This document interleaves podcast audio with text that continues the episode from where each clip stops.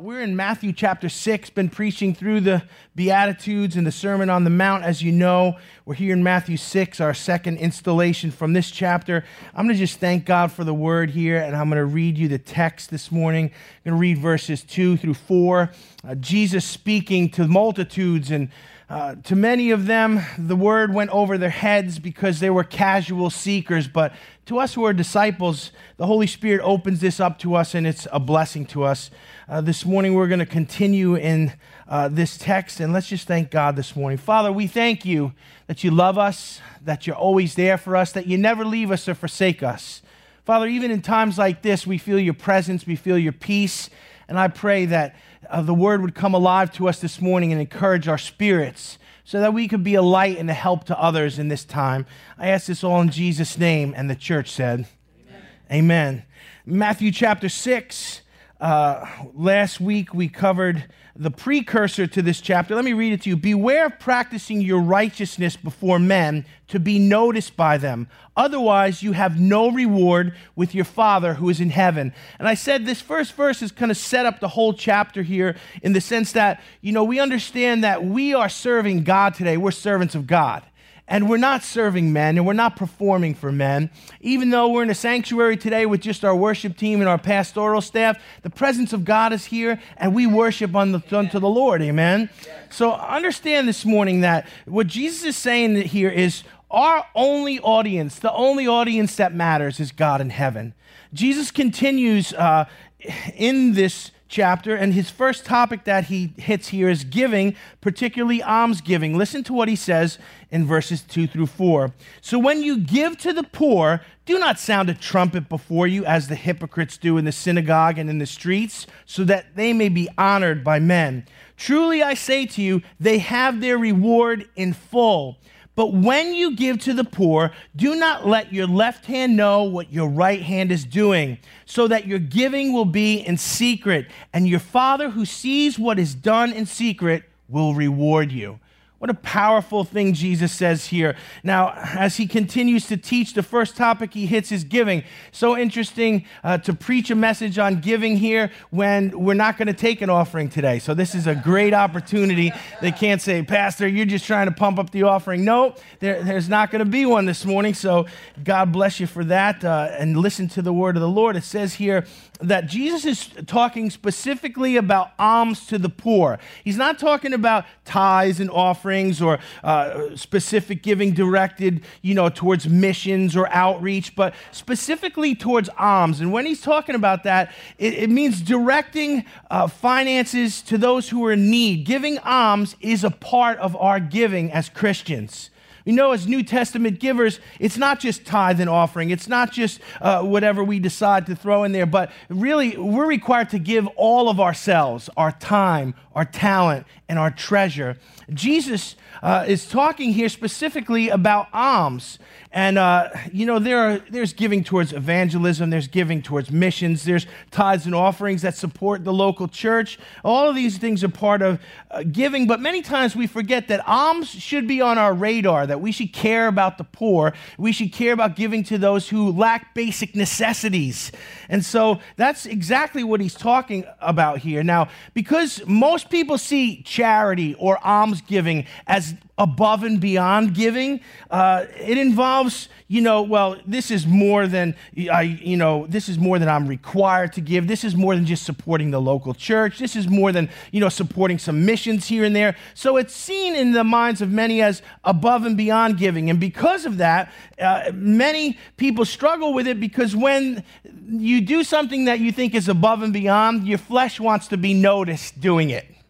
And that's a struggle for a lot of people that, you know, they want to be seen giving to the poor. They want to be seen giving charitably. They, they, they, they, want recognition for it somehow. And Jesus addresses this. Listen to me. I want to tell you something. The way we give matters to God the way we give. It's not necessarily the amount. You know, people think if I give a whole lot, I'm good. No, it's the heart behind the giving. You could give a little with the right heart, and there's a blessing attached to it. You could give a whole lot with the wrong heart, and God looks at that, and there's no reward in it. Understand, Jesus uh, tells us in these verses here. In verse 2, he tells us how not to give to the poor. How not to give alms. And in verses three and four, he tells us how to do it. So let's jump in and take a look at the verses here. Three ways that we shouldn't give to the poor. When giving to the poor, we shouldn't uh, sound a trumpet, it says here. When you give to the poor, do not. So there it is. The first thing do not sound a trumpet before you as the hypocrites do in the synagogues and in the streets, that they may be honored or noticed by men. So the first thing we're told here is how not to give. And the first thing he says is don't sound a trumpet. What is he saying? Don't make a big show of your giving. you know, the showiness that happens in some religious meetings is, is offensive to God. Why? Because this is not a show. I always tell uh, the congregation, I tell whoever will ever listen to me, we don't have a stage here at the church. It's because stages are for performances. We have an altar where worship takes place. We don't perform on a stage, we worship at an altar. So understand something today. it's not when we give that we make a big show of it or we make a big display of it. People who do things for show to impress others always eventually get exposed. If you've ever known someone who is showy or trying to puff themselves up or trying to present themselves as something more than they were, they always get exposed in the end. There's a story about uh, Theodore Roosevelt during one of his political campaigns. A delegation went to visit Roosevelt at his home in Oyster Bay, Long Island. The president met them with his coat off and his sleeves rolled up. He said, Ah, gentlemen, he said, come to the barn with me and we can talk while I do some work. At the barn, Roosevelt picked picked up a pitchfork and he looked around for the hay. And then he called to his hired man, John, and said, John, where's all the hay? John called down from the hayloft. He said, Sorry, sir, I haven't had time to toss it back down after the last group left 30 minutes ago. So he's making a show here. He's making a display. And you know what? People who are showy, uh, there's always someone to pull the curtain back, and a lot of times it's God. And showiness has no place in Christianity, it has no place in our relationship with God. When you give, don't make a big show of it. Jesus says where specifically not to make a big show of it. Look what he says. Don't be like a hypocrite and make a big show of it where? In the synagogue and in the streets. Let's look, look at that for a second here.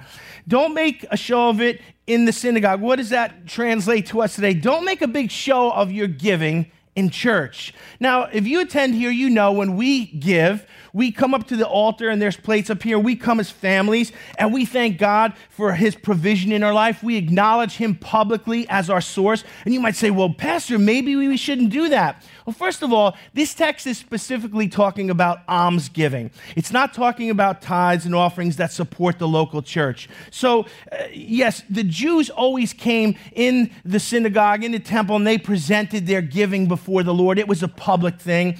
Giving is a part of our public worship.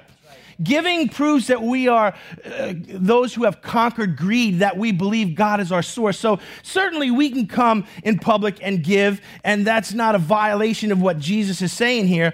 Uh, we come to recognize God as our source. We come as families. We come to celebrate his faithfulness in our lives. Amen. What Jesus is really getting at here is we shouldn't sensationalize our giving in a way that people's pride and people's flesh could be puffed up even in church. Think about it. We've all seen things in religious contexts that made us uncomfortable about giving.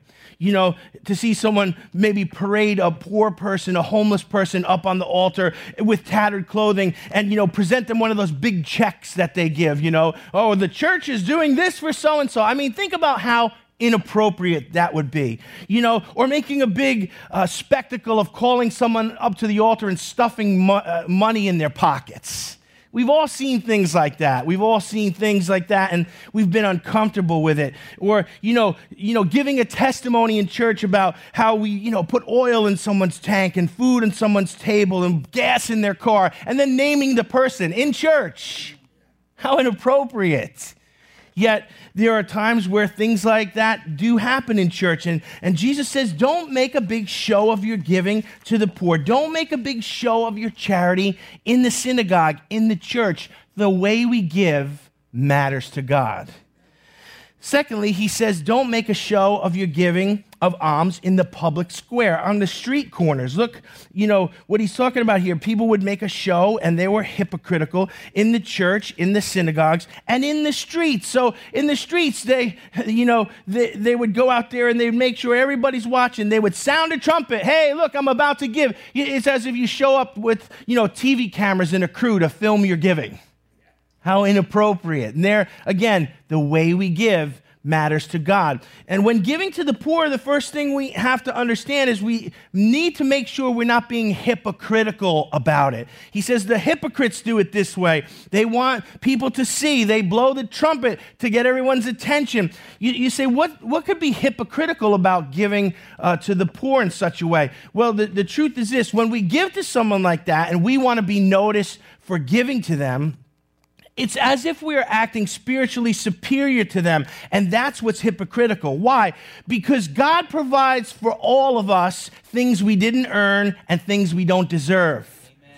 So God doesn't parade it around or throw it in our face. He gives to us. Now, if we act like we're spiritually superior because we're giving to the poor or we're giving above and beyond uh, what we normally do, if somehow, some way we want people's attention for it, it's hypocrisy because God gives to us things that we never earned and could never deserve. So stay focused as you give to the poor. Uh, giving is something that we really need to keep our hearts uh, monitored as we're doing it because quickly the enemy can get in there and get us to have the wrong heart and steal our reward away. Uh, when we give to the poor, we shouldn't be hypocritical about it. Number two, when we give to the poor, we shouldn't give to get something in return. Maybe you've known people who give to get. Maybe somebody wanted to give you something and you didn't want to take it because what was attached to the other side of it. You knew this is this comes with strings attached. Come on. You, you know, people who give to get, it's almost like you rather do without. And here's this instance here where, you know, giving to get something in return is the wrong heart. It's not the right heart. And Jesus wants us to understand. You say, well, how does the text say that? It says, you give what? To be honored of men. You give so you can receive honor. That's the wrong heart. Don't give to the poor like that. What's the purpose of sounding the trumpet? To get everyone's attention. What's the purpose of getting everyone's attention? So that honor can be bestowed on us for giving. Now, you might sit there and think, you know, I don't have an issue with this. I, I, I would never do this. But just understand we're all susceptible to things like this at moments. And we have to guard our hearts and make sure we keep our hearts right because the way we give matters to God a hypocritical businessman whose fortune was the misfortune of many others, told Mark Twain piously, he said, Before I die, I intend to make a pilgrimage to the Holy Land. I want to climb to the top of Mount Sinai and read the Ten Commandments aloud. Twain looked at him and said, I have a better idea. Why don't you just stay right here in Boston and live them? Wow. See, when we want the attention, when we want the accolades, when we want to be noticed. How pompous. Does God need us to climb to the top of a mountain and shout the Ten Commandments as if He forgot them? Or, you know, somehow, some way we could lift ourselves up to make people see how spiritual we are? Huh.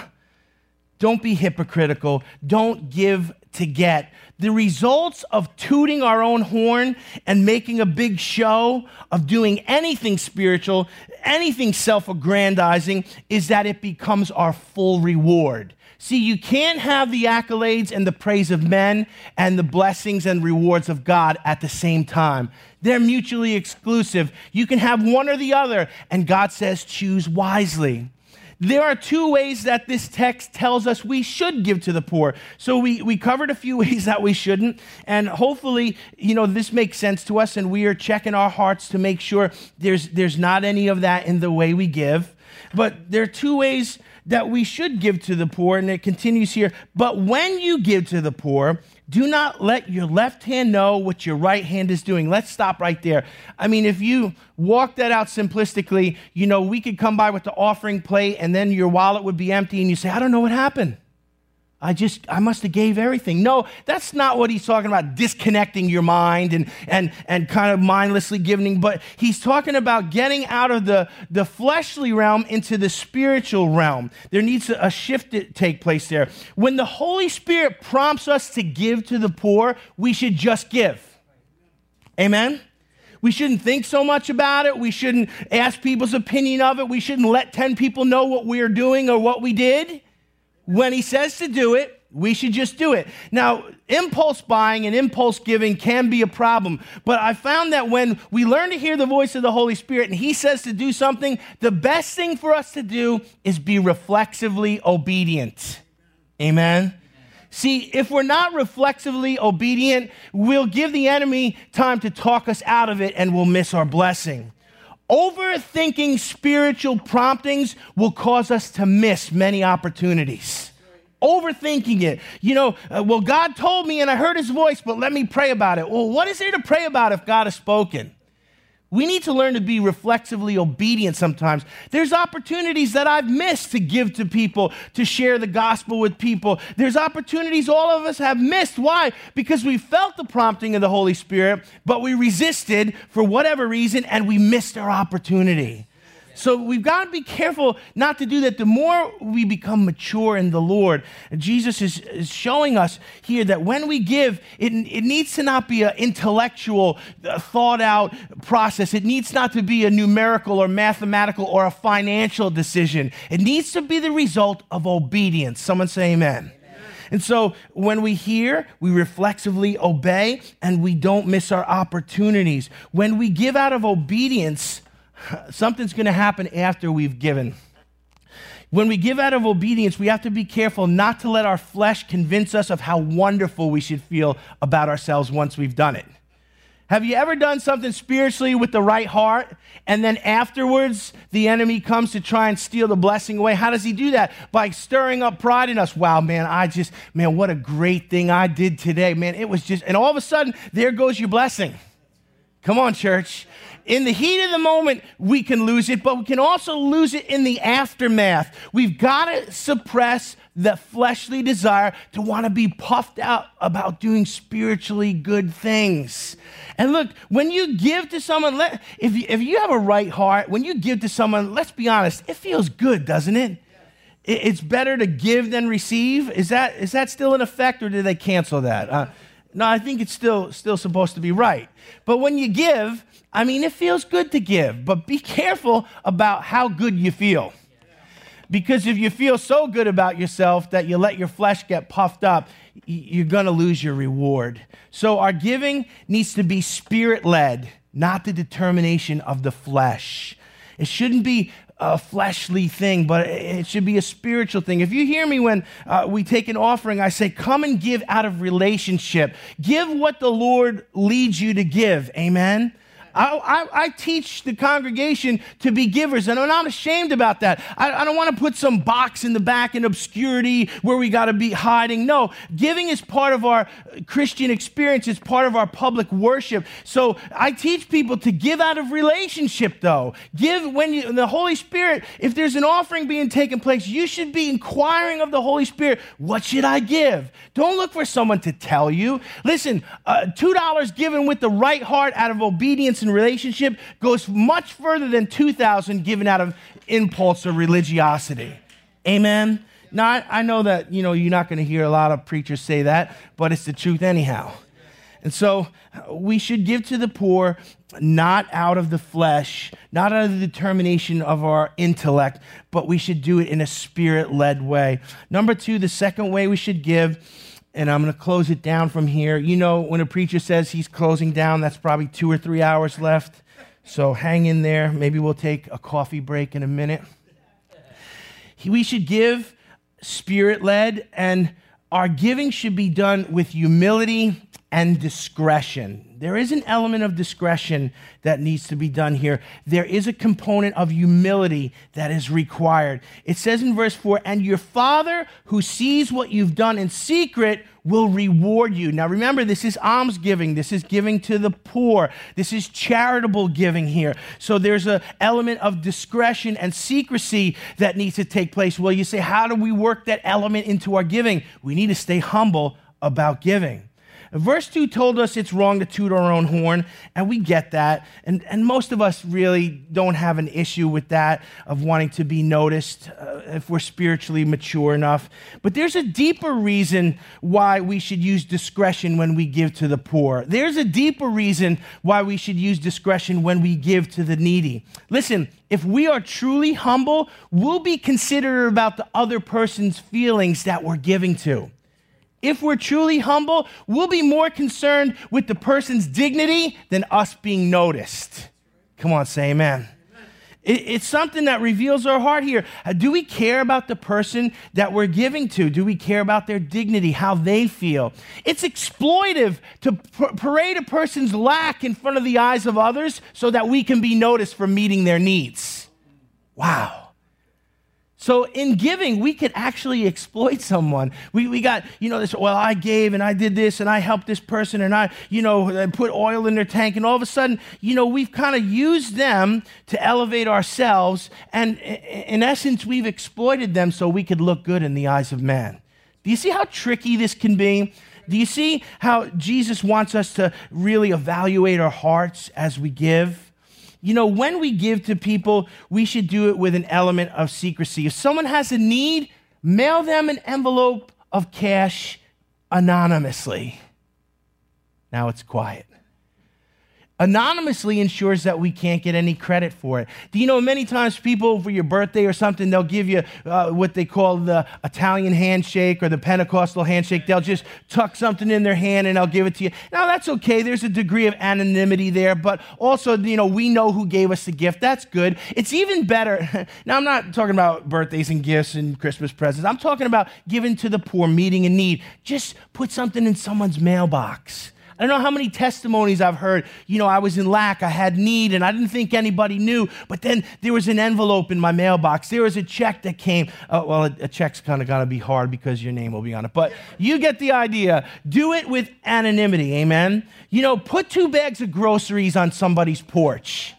I can't remember how many times I've heard a testimony of people, they, they were out of food, they didn't have anything to put on the table, and all of a sudden, you know, they go to the door and there's two bags of groceries there, or somebody tucked it into their car, or, you know, you see, this is the kind of thing Jesus is talking about, that we do it in secret. You know, pay a bill for them without them knowing it. They go to pay the bill. Oh, sorry, it's paid. Well, who paid it? I, I don't know. They just said, God bless you. Wow.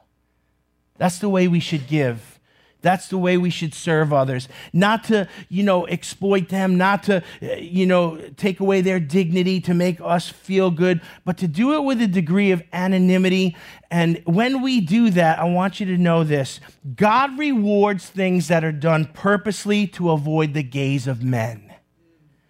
God does reward us for our giving. Now, we don't give to get, but God rewards us for giving. And when we purposely do things that avoid the gaze of men, God honors it. Why? Because it has humility.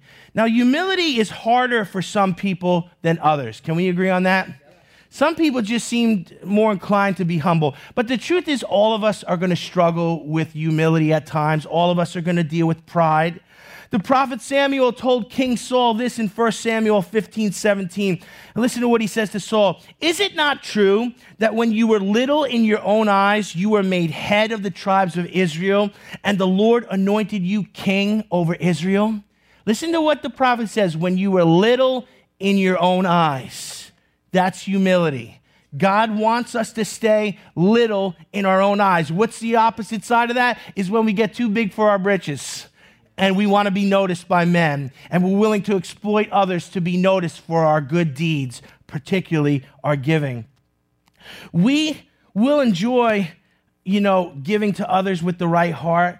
And in life, there are times where we're to have achievements, where we're to have successes. And we have to realize that when we grow spiritually and we produce spiritual fruit, there's to come an element where we're tempted with pride at some point. But it's our responsibility to keep ourselves humble.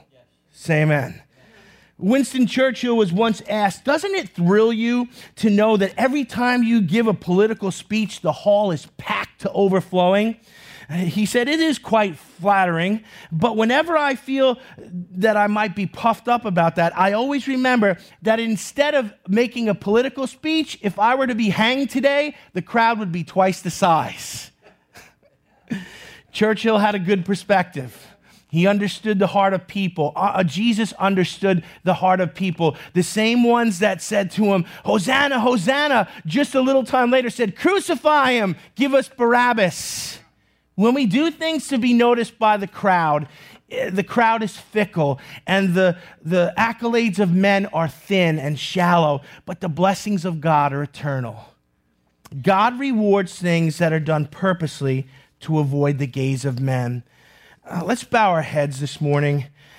Uh, Father, we thank you for the words of Jesus. We thank you for these instructions. And uh, Father, though many of us uh, don't even consider the way we give at some points because we've been trained to be givers and we don't analyze our hearts. Father, it's good for all of us to consider how we're giving and if our heart is still engaged, if we still have the right heart behind it.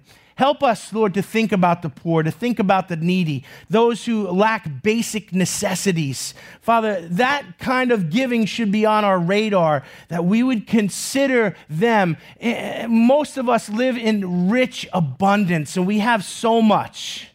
God, help us to consider others who are in lack and to be the arms and the hands of Jesus extended to them.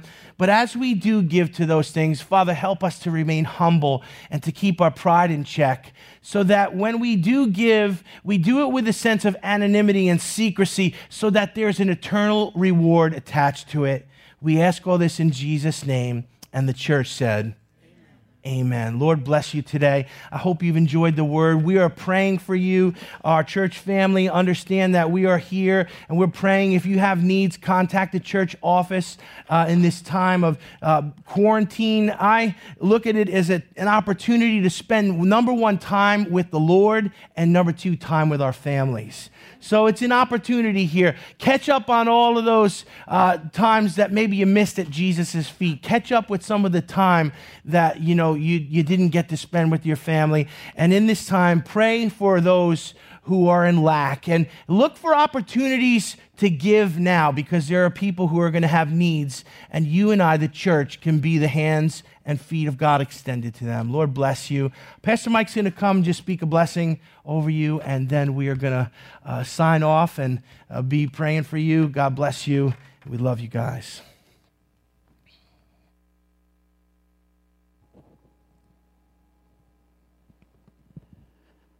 1 Kings chapter 8 says this Blessed be the Lord who has given rest to his people according to all that he promised. Not one word has failed of all his good promise, which he made through his servant Moses. May the Lord our God be with us as he was with our fathers.